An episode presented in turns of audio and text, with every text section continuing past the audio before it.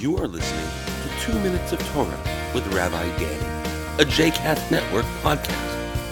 For more information about Rabbi Danny, please visit rabbidanny.com. For more information about other JCast Network podcasts and blogs, please visit jcastnetwork.org. Shalom, and welcome to Two Minutes of Torah.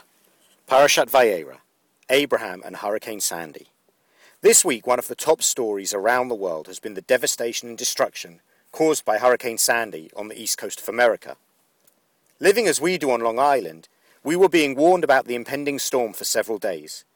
Located on a peninsula, and with water a block or two north, east, and west of us, we were particularly aware of reports predicting surges and flooding. Sunday began with warnings about the impending storm, which quickly developed into a call for voluntary evacuation from our area, which eventually became a mandatory evacuation. It is very unsettling being told to leave your home because of an impending hurricane. We packed a bag and made the house ready for any potential flooding. Amidst this difficult situation, there was also something quite wonderful, as several people in the area got in touch to check that we had a place to stay and offered us their spare rooms.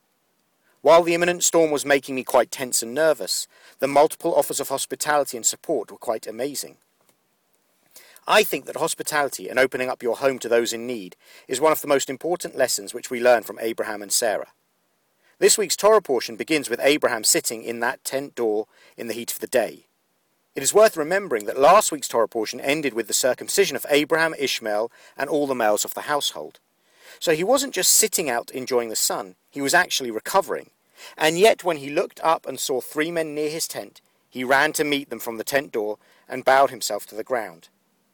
Abraham would not let these strangers leave and insisted that they should come into his tent so that they might take a drink and rest. When he speaks to them, he offers them a little water and a morsel of bread. But when he comes into the home, he tells Sarah, Make ready quickly three measures of fine meal, knead it, and make cakes, while he fetched a calf tender and good to prepare for them. When Abraham saw someone in need, he did not walk to help them, he ran to greet them.